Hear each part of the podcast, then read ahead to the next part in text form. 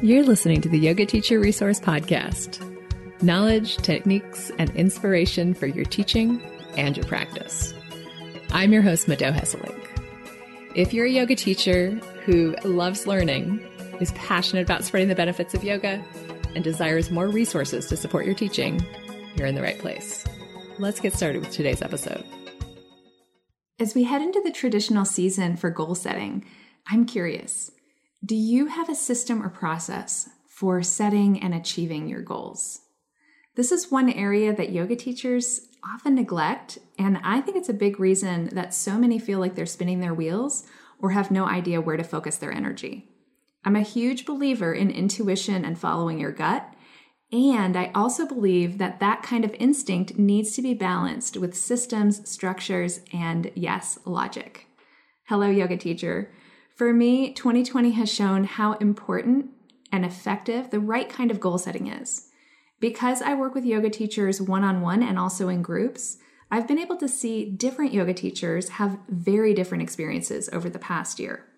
Some have given up teaching, some have put their teaching on hold, some have pivoted, but just a bit, and others have made enormous shifts in their businesses. I'm not here to say whether one of those scenarios is inherently better than another, but I will say that the yoga teachers who I see thriving are the ones who ride a balance between flexibility and structure. Those who relied too heavily on intuition and going with the flow didn't really have anywhere to turn when their lives changed so drastically last March. A lot of them ended up jumping online without a long term strategy. And I heard so many reports of yoga teachers feeling burnt out of online teaching by the end of the summer because the structures that they created around the online teaching weren't sustainable.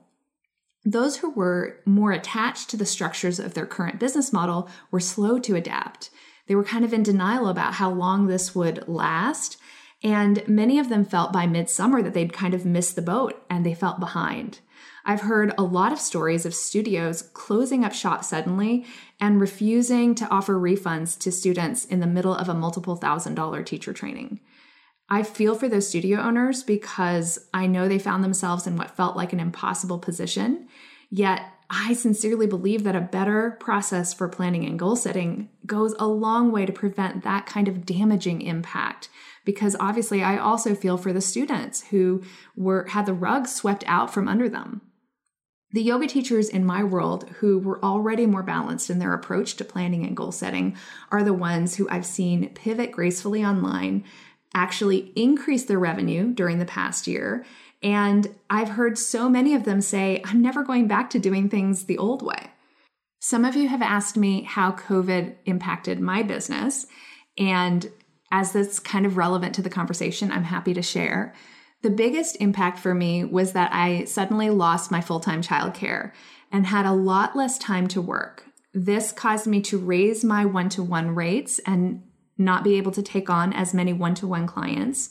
And I really switched to looking at working with people in bigger groups.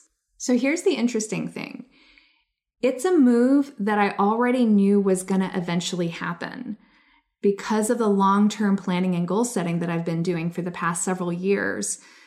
So instead of trying to invent a business model that I had never thought of before, I was able to move ahead on projects that were already in the works faster than I had anticipated. And did I make a few more mistakes because of that? Most definitely. But the truth is, I was bound to make mistakes anyway. So overall, I'm in the camp of COVID was a positive thing for my business. The biggest roadblock for me was that I needed to hire help. That was the biggest realization that I had just a month or two in. And it took me three whole months. And in hindsight, I realized that I should have gotten help in hiring somebody. But the good news is, I found someone who's amazing. And so maybe my long drawn out process was worthwhile. And it's definitely part of my, my values to view the past in a positive light. So, do I wish COVID never happened? Well, heck yes, for all the people who have died and lost their jobs.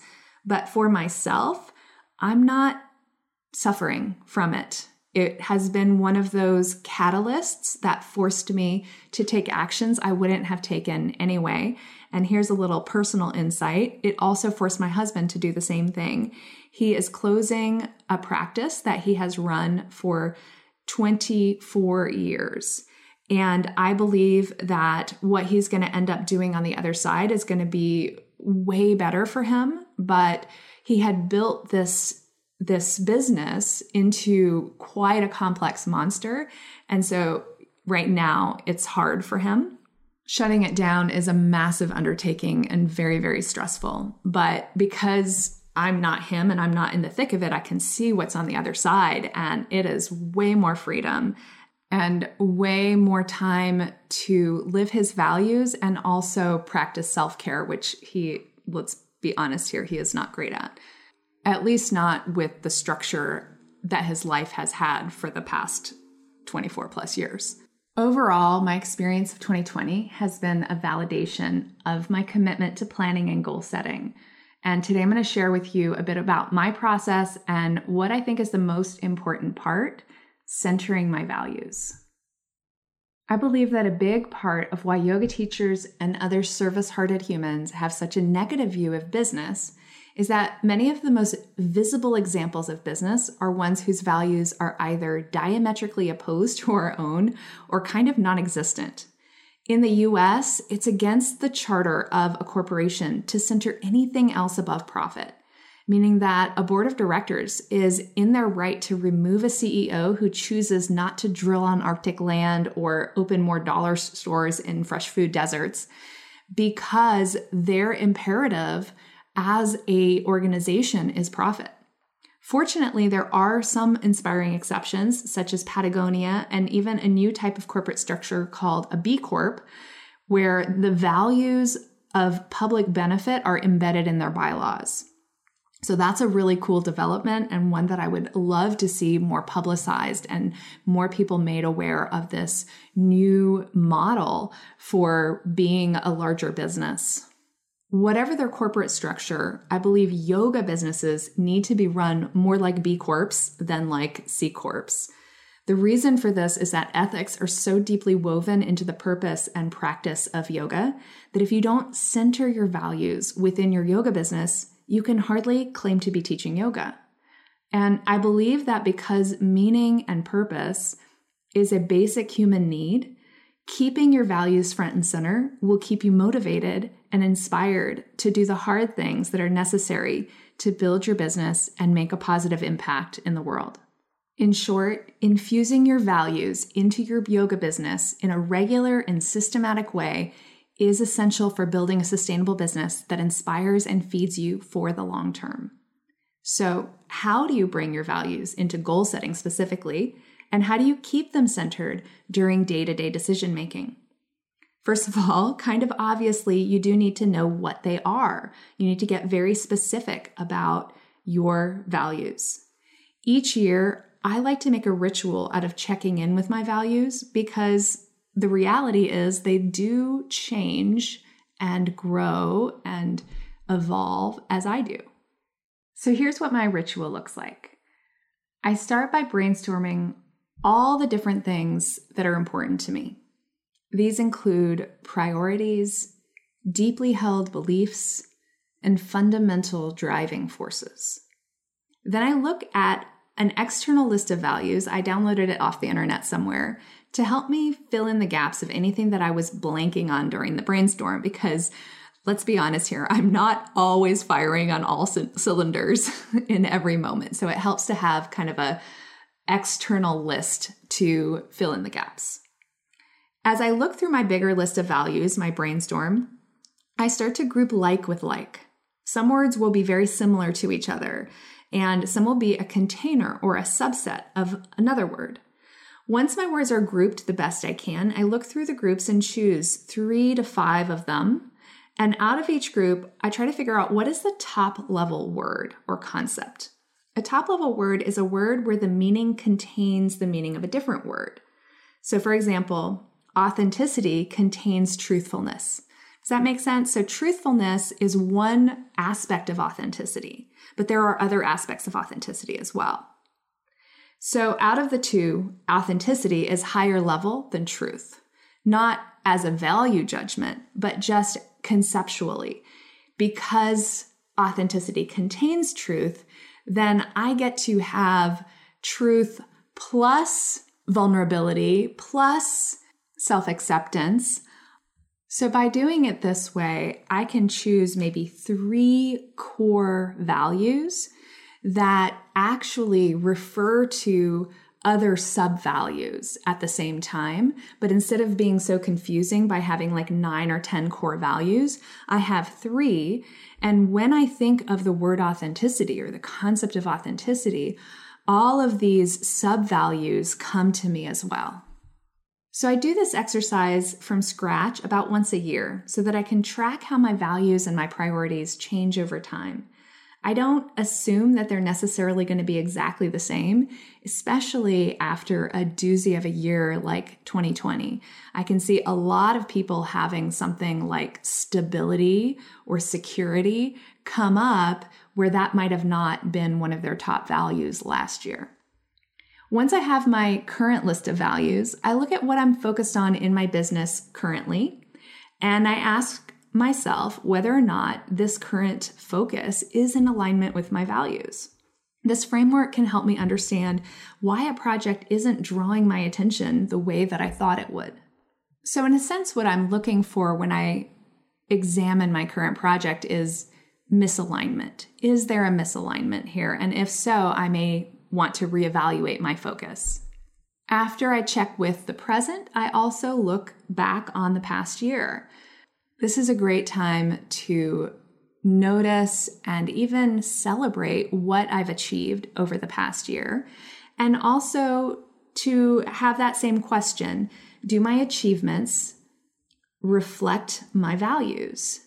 When your achievements are in line with your values, it feels particularly sweet and it's really worth savoring because you can fill your cup and encourage more of the same by taking some time to notice and enjoy the feeling of success, the feeling of achievement, because that is something that the human brain is really motivated by. It's not necessarily uh, very directly correlated to anything from yoga philosophy, but from neuroscience, we know that really savoring our wins and our successes helps us set the stage for more. And my personal worldview is that when those successes are in alignment with our values, then there's a sense of coherence where all of the pieces of our self identity fit better together.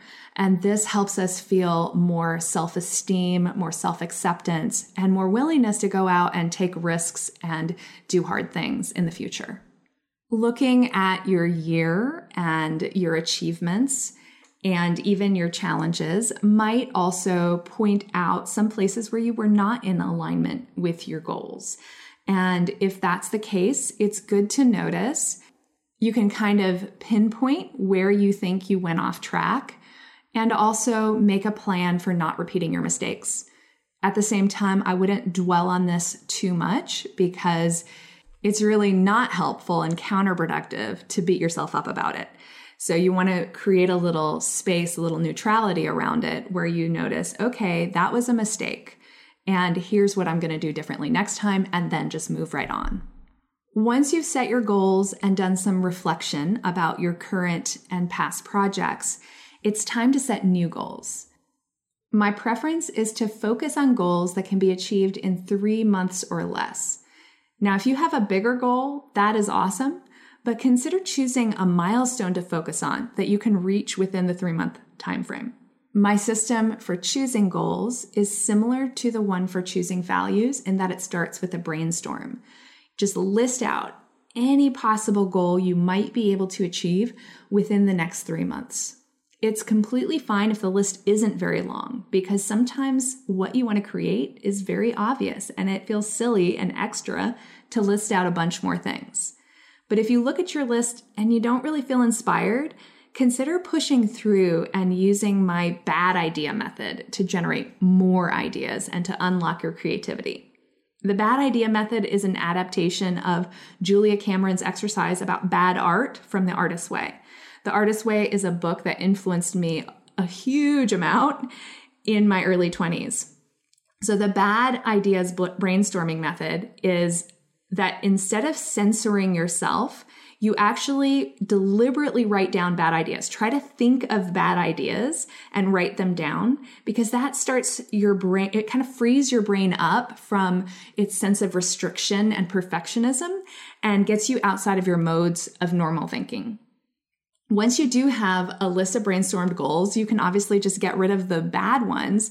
But what happens when you use the bad ideas method is that your brain is going to start associating the bad ideas with other concepts. And so you will eventually come back to good ideas. And uh, obviously, you can write those good ideas down too. That's kind of the whole point. So you cross off all the bad ideas, you narrow down your good ideas to kind of the top three to five, and see if you can identify a keystone goal a keystone goal is a goal that would make the other goals, maybe some of them, maybe all of them, possible, or even would move those other goals along as a natural byproduct. Now, it's not always realistic to choose a keystone goal, but it is ideal. It does work better to have a more narrow, specific, clear focus. So, whenever possible, choose that one main goal to focus on for about three months. Remember that if you have a bigger goal, this might actually be a milestone on the way to that bigger goal. And by using the time frame of 3 months, you're setting yourself up to check in with your values and your goals about 4 times a year. In their book, The 12 Week Year, authors Michael Lennington and Brian Moran claim that most humans can realistically only project about 12 weeks into the future anyway. I don't have any studies to back that up, on a personal level, though, I do find this rhythm to be really, really spot on for me. I also love that it still works into the 12 month framework that our culture operates under because it breaks down to four cycles per calendar year. By the way, I don't do the values exercise every time I set goals. I just do the values once a year. The other three goal setting cycles, I check my goals against my values, but I just keep the same ones for the year. Now, it's a given that you are going to have other obligations and activities that are ongoing. But when you set one clear goal for a three month period, you now have an excellent benchmark for figuring out where to focus. When faced with an unorganized to do list, you can just ask yourself which of these tasks are going to make progress towards that singular keystone goal. And I bring this up because it's one of the biggest complaints or challenges I hear from yoga teachers. There's so much to do. I don't know where to focus. So, this goal setting system is perfect for solving that problem with just one caveat you do have to actually work the system. So, that means you need to sit down either at the beginning or the end of each week and look at your task list and your goal, your overarching goal. During that time, it can be as short as 20 or 30 minutes. If you have a really more complicated business, it might be a bit longer. Evaluate the tasks on your list and schedule them into your calendar. Schedule the most important things first, not the easiest things, which is often one of the tricks we do, we play on ourselves to help us feel like we're being productive, we get all the easy stuff done first and we avoid the hard stuff. And the truth is that when you get the hard stuff done, you free up way more energy and mental space than when you get the easy stuff done. So, this is kind of a tough habit to get into, but the more you can train yourself to do the hard stuff first, the easier life is actually going to feel. I know it's kind of crazy and counterintuitive because you will end up doing more hard stuff, but the hard stuff gets easier the more you do it. And you are more often left with kind of like an easy to do list for the rest of your week. This is kind of like the opposite of procrastination, you know, it's like anti procrastination. But this is really has been one of the most important lessons for me as a business owner is training myself, building this habit of do the hard stuff first. And it's been powerful. Because examples are really helpful for learning, I'm going to give you some ideas for the types of goals you might set for a three month period.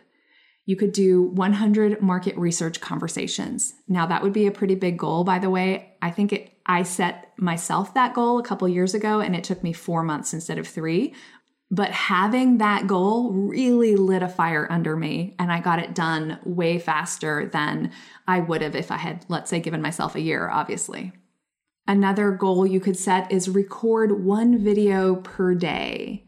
Maybe you'll post some of those videos, maybe you'll post all of them, but having that expectation of every single day, I'm going to just turn the camera on and record something will go a long way towards building confidence and skills in front of a camera. Another goal could be add 500 new subscribers to your email list or build out the content and technology for an online course. Write the outline and first chapter of a book. Reach out to 24 colleagues for collaboration of some kind. This could be social media takeovers, Facebook or Instagram lives, podcast episodes, guest blog posting, co hosting a workshop, or probably almost another million possible ways to collaborate that I'm not even thinking of right now. Now, notice that these goals I've suggested follow the SMART goal framework, meaning that they're specific, measurable, achievable, relevant, and timely, with achievable being kind of squishy there. They are achievable whether you can achieve them in this 3-month time frame or not. That is based on your individual circumstances. So let's dive really briefly into each of these attributes of a SMART goal. The time frame or timeliness is the three months that we already are starting with. Specific means it's really clear what you're going to do. For example, when I hear record one video per day, I can picture you with your phone recording a video. So there's no question about what you actually have to do to achieve the goal. Measurable means that you're going to know for sure at the end of the three months whether or not you reached your goal and how close you got to your goal. Did you have 100 conversations or did you have 98? Nothing wrong with getting 98 because that's really close to 100. But you want to set your goals in a way that you are super clear on exactly how far you got versus some vague notion of, yeah, I made some progress. Once you're 98% of the way towards a goal, it actually feels pretty motivating to have those final two conversations and just check that goal off your list as accomplished versus a less measurable goal where you might be more likely to get, give up, such as grow my email list, right? With no numbers attached. Did you get 10 more people? Did you get 500, 5,000? The A in SMART goals stands for achievable. And that means a goal that is realistic, but it should feel like a bit of a stretch. So you don't want to get your goal accomplished in the first week and then feel again adrift like what, what do I do next? Nor do you want to give yourself such an impossible task that you feel excessive pressure or you give up before you even find out what you're capable of. The final one is relevant. And relevant means that you are clear about why this goal is important and at least have a general sense of what the next steps will be after that goal. For example, if you choose to focus on getting 500 new email subscribers, that's not just for vanity. You want to find the right people, the ones who are going to be excited to sign up for your future offerings. And so the way you execute your goal is going to have that in mind that eventually you want these people to sign up for something with you. So once you have chosen your keystone goal and modified it to fit the SMART goal framework, Ask yourself the following questions about your goal. One, why is this goal important? Two, how does this goal relate to your values? Three, which of your values will you need to rely on or will you use as you're working towards this goal? Four, which of your values will achieving this goal reinforce? Five, what support do you need to achieve this goal? And six, what training or tools do you need to achieve this goal? After you answer those questions, it may inspire you to go back and tweak your goal a bit to bring it more fully in alignment with your values, your vision, and your capacity. Then you'll break your three month goal down into as many specific milestones as you can. And as a bonus, use a project management tool like Asana, which is what my team uses, and enter those milestones into your project management tool and give them a due date. I know it might be difficult to fully envision when each thing is going to be accomplished. So those due dates will probably change as you go. But starting out with a due date is going to bring them to the top of your attention. And when they come up, you're, you're going to look at that and you're going to say, wow, I thought I would be here by this time. So I'm learning how long things actually take. Now let me project into the future based on what I now know about how long this stuff takes. And let me give it a new due date. Okay, once you do all that, oh my goodness, that was a lot. Take some time to celebrate because you have just given yourself the best possible chance for setting the right goals and moving towards your bigger vision with momentum.